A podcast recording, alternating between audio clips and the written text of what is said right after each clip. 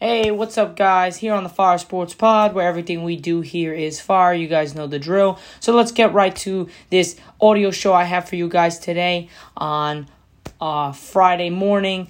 Let's get right to it. Um, let's move into some some certain news outside of college football and with the Yankees.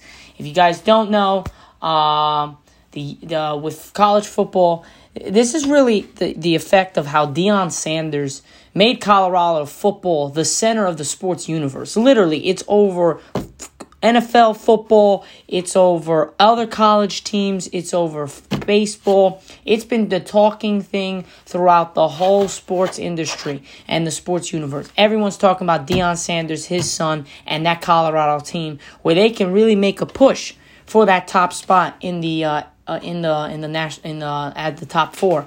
I wouldn't be surprised if you see Colorado in that top four. I would not. I would like to see Deion in a chance to win a national championship. That would be pretty cool, especially with Shedeur Shedeur um, Sanders, which is his son, which is the quarterback of Colorado, and also uh, um, the wide receiver, which is absolutely phenomenal. I mean, just just in general, they're two and zero oh off of fantastic wins. TCU versus Colorado to kick off college football was a phenomenal game, 45-42. Shedeur Sanders had like almost 400 and something, almost over something about 500 something yards and four touchdowns. It was just insane. But with that being said, the last they've just beat Nebraska 36-14. That gives Colorado more wins this season already too than it had all of last season.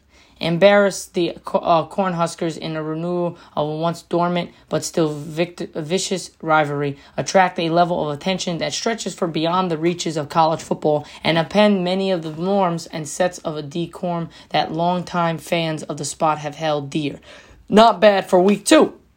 In chaos on the field, a few Colorado players mill about dazed and following fans to pat them on the back. Remember, this this game was the first game at Colorado with Deion and everything, so everyone stormed the field. It was fantastic to see. But and all in all, this this is just ridiculous on how big Deion has made, uh, primetime has made Colorado, because they were nothing. They weren't talked about. They weren't doing nothing.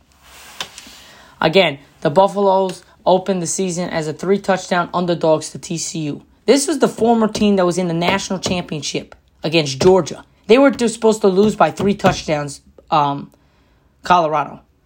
They defeat the national runner ups 45 42, like I said in week one. They entered week two as a slight favorites over Nebraska, not a crazy favorites over Nebraska, and proceeded to humiliate the Huskers in a game in which they never trailed. All of this with a roster that includes 86 new players, the majority of whom were recruited from high school or the transfer portal after Sanders arrived in December. When Sanders first showed up in the Boulder, he famously told a room full of Colorado players, "We've got a few positions taken care of because of I'm bringing my luggage with me, and it's Louis Louis Vuitton.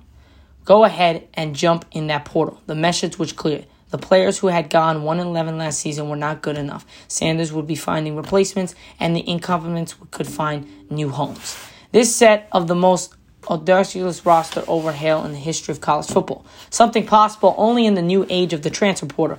And what you guys don't understand, that transfer portal really makes it easier for teams to have big names at their school, like Colorado, like little names like um, Indiana, Nebraska, those type of things. that you can really for those small school TCU.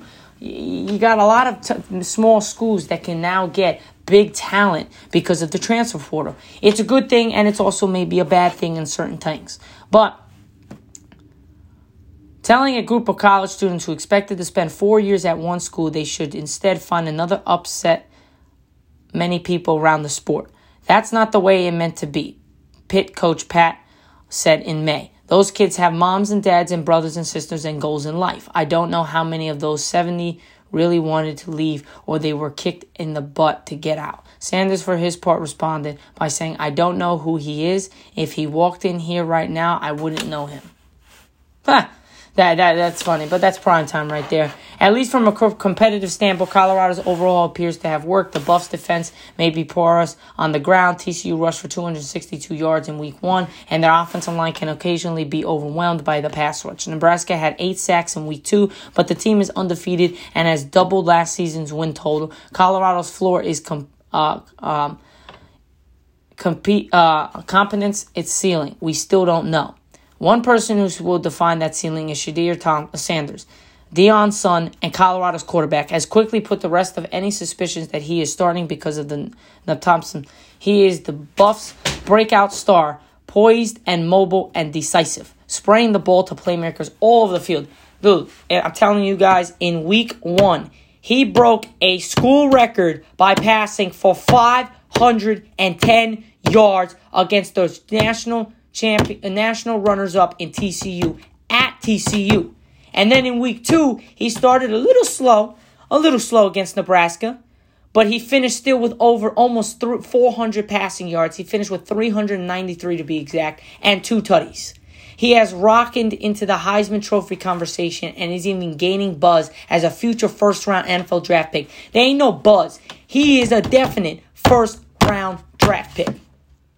He's in the likes of a Caleb Williams. He's in that category. I'm telling you for a fact, at the end of the season, you're going to see his stats and you're going to see where Colorado is, and you're going to be like, Shedeur Sanders should be and the runner up for the Heisman Trophy.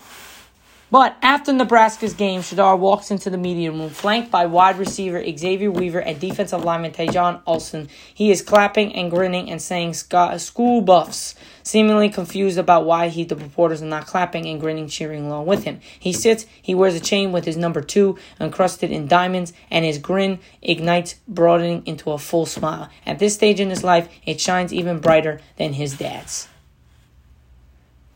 So just it's just showing you guys, just hearing some of the stuff that I was telling you, just just shows you that this is going to be a historic season for Colorado and in college football in general. Sanders' success so far is undeniable, but there are still plenty in the sport who criticize the methods by which he achieved it. They can all screw themselves. I think Deion did what he had to do, and it is what it is. He began his college coaching career at Jackson State which he made Jackson State one of the best uh, historically ba- black um, uh, black colleges, where he insisted that he saw the job as about much more than football, as a mission to reinvigorate the university and other HBCU institutions as as a whole. But when the chance to take the Colorado job arrived, less than three years after he told Michael Strahan on Good Morning America that God led me to Jackson State, he jumped at a position with a higher profile and better resources. I mean, he was there for three years. He made Jackson State knowable. They actually showed them on television for the first time. I've never seen them show Jackson State on television uh, in Week One against uh, against uh, I forgot the team. Uh, it was some Florida team. Never seen them on television at all, and you finally get the chance. He jumped out of position. It happens. And then he proceeded to let many Buffalo Buffalo's players know that they were surplus to his requirements. I couldn't have stayed. Former Colorado wide receiver Grant Page told the Denver Post in April. I really wanted to. His position coach, he said, told him it was best for me to leave. So just showing that he didn't really care what the other kids were dealing with and how long they've been there. He wanted his team, he wanted his people, when those people that can execute what he wants to do on offense and defense and special teams and be able to get it done and produce wins. The other people weren't cutting it. So, I mean, obviously, what's the thing? You keep them along, have a terrible season, or you get rid of them and get new players. I kind of agree. Do I agree with the way he says it to those players? Could it be said a different way? Yes. Do I agree in the whole aspect of it? Yes, I do. I do agree in the whole aspect of it. But moving on from Deion Sanders and Colorado football, how Colorado and Deion have basically took sports universe and college football by storm um, over the last two weeks it's going to keep continuing. But from now on, let's move on to some Yankees news. Not good news, I would say. Uh, really, really not good news. Um, but at the same time, we have to talk about it. Injuries and moves. Loaisiga has gone on to the IL. McAllister is signed to an MLB contract. September 12th, we signed uh, right-handed pitcher Zach McAllister to a major league contract and selected him to active roster. Place uh, right-handed pitcher Jonathan Loáisiga on a 15-day injury list, uh, retroactive to September 10th, with a right elbow inflammation transfer. Anthony Rizzo to 60-day IL, which basically means Anthony Rizzo will not be coming back this season. We already knew that. Loáisiga last pitched on September 9th against Milwaukee when he allowed three runs in an inning, taking the loss. McAllister, 35, has not pitched in the majors since 2018. Selected by the Yankees in the third round of the 2006 MLB draft, McAllister was sent to Cleveland in a 200, 2010 trade for an outfielder, Austin Kearns, to make room on the 40 man roster. Rizzo, post concussion syndrome, was moved to the 60 day IL. September 12th, claimed right-handed pitcher Luke Weaver off the waivers from the Mariners, transferred left-handed pitcher Nestor Cortes to a 60-day injury list. His season's over as well, which kind of sucks because Nestor Cortes was really dealing in the beginning of the season when he came back, then got injured again. Weaver is 30, could be called upon to provide some depth for a bullpen that has grown thin in recent weeks following a rash of injuries. He was 2 and 5 with a 6.77 ERA in 26 games this season for the Reds in Seattle. That's absolutely atrocious. What a great move by Cashman and, and the front office. The move concerning uh, Cortes is a, uh, predatory since his season was already expected to be over due to the injury. On September 11th, outfielder Estevan Florial, selected from a AAA Scranton slash Wilkes-Barre outfielder Jasson Dominguez placed on a 10-day IL. With Dominguez officially placed on the injuries list, reactive till Sunday with a right UCL tear, Flora, Floria is back up. The former prospect was designated for an assignment on April 1st, but went unclaimed. With the Rail Raiders this season, Florial produced a career high in home runs 28, RBI 79, and total bases 231. So really, that says Nestor Cort. I mean, um, uh, Jasson uh, Dominguez is basically out for the season. Jasson Dominguez is out for the season. He's placed on ten, a 10 day IL, but he has a UCL tear. He just today went into surgery for Tommy John. Um, so he's officially out for the rest of the season, and he was promising he was getting onto the swing of things, so it's kind of hard to see him go. But he'll be back next year, uh, locked and ready to roll. Um, but on a 10 day and 15 day out, Jasson Dominguez, like I said, uh, Dominguez is likely looking at a 9 to 10th month recovery, which the Yankees said is standard for a position player returning from this procedure. Uh, they said we're excited about the player. I am too. Uh, still a lot of development to be had, but first thing's getting through his this and hopefully going through a really good winter of rehab. Let's hope that goes well. Jonathan Loáisiga, right elbow inflammation. Eh, uh, he might be able to get back. We'll see about that. Uh, Ian Hamilton, right groin strain. He's probably going to be out for the rest of the remainder of the season um, because it's not looking like we're going to make the playoffs. Keynan Middleton, right shoulder inflammation. He's not ex- expected to return late September. Luis Severino left oblique strain, expected to return in 2024. We shut him down for the season. That was it. Uh, right-handed pitcher Albert Abreu, right hamstring strain, expected to return in 2024. He's out. Uh, Billy McKinney left lower back spasm, expected return to be determined. We don't know when McKinney's going to be returning. 60 a day IL. Anthony Rizzo will not return to 2024 with the concussion syndrome. Um, Nestor Cortes, left rotator cuff strain, won't return until 2024.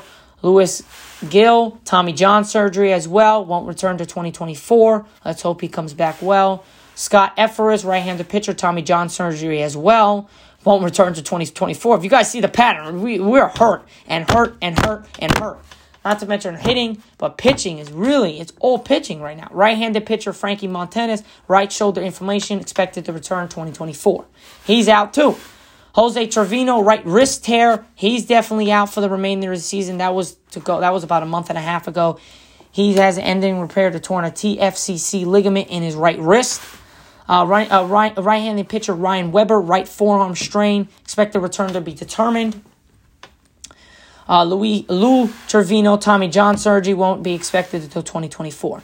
Ladies and gentlemen, on the Fire Sports Pod, I'm your host, Zach Jackson. That is a lot of freaking injuries. That is ridiculous amount of injuries on our bullpen, starting pitching, and hitting as well. It's really taking a toll on us. And to the point where we we really can't recover from this. We were never able to recover. And not to mention, Judge missed 50 games this season. That was really the big thing. without Judge, but we're so dependent on one star that we need to branch out to be more less dependent on all those stars and be a little bit better. But other than that, guys, that's pretty much it for the Fire Sports Pod, where everything we do here is fire. Hope you guys enjoyed my audio show here on Spotify and Apple Podcasts. Right after this, we're going to be um, setting up, posting our um, the our show for the YouTube. Actually, like I said, we're recording this now on Thursday. Um, we're gonna be posting this tonight, and Friday would be our YouTube show. We're gonna be posting YouTube show Friday morning. Um, at 5 in the morning. So check out for that. Um, but this should be posting today, but it usually takes a couple hours, so I might not post it, and it will come by about two o'clock tomorrow in the morning or five in the morning. We'll see how how how it goes. But definitely, YouTube show is gonna be on tomorrow at five in the morning. Check out for that. Uh, but other than that, guys, I hope you enjoyed my audio show here on the Fire Sports Pod. Like I said, again, rocking second week in a row alone, but hey, we can still give it a fire show. Hope you guys enjoyed it. Have a great rest of the weekend. Enjoy the NFL football Sunday. Enjoy college football. Enjoy the rest of the Yankee season while it lasts. Because sooner or later it's going to be over. Other than that, guys, that's all I got for you. I'm your host, Zach Jackson. Have a great rest of your day and a great weekend. Peace out.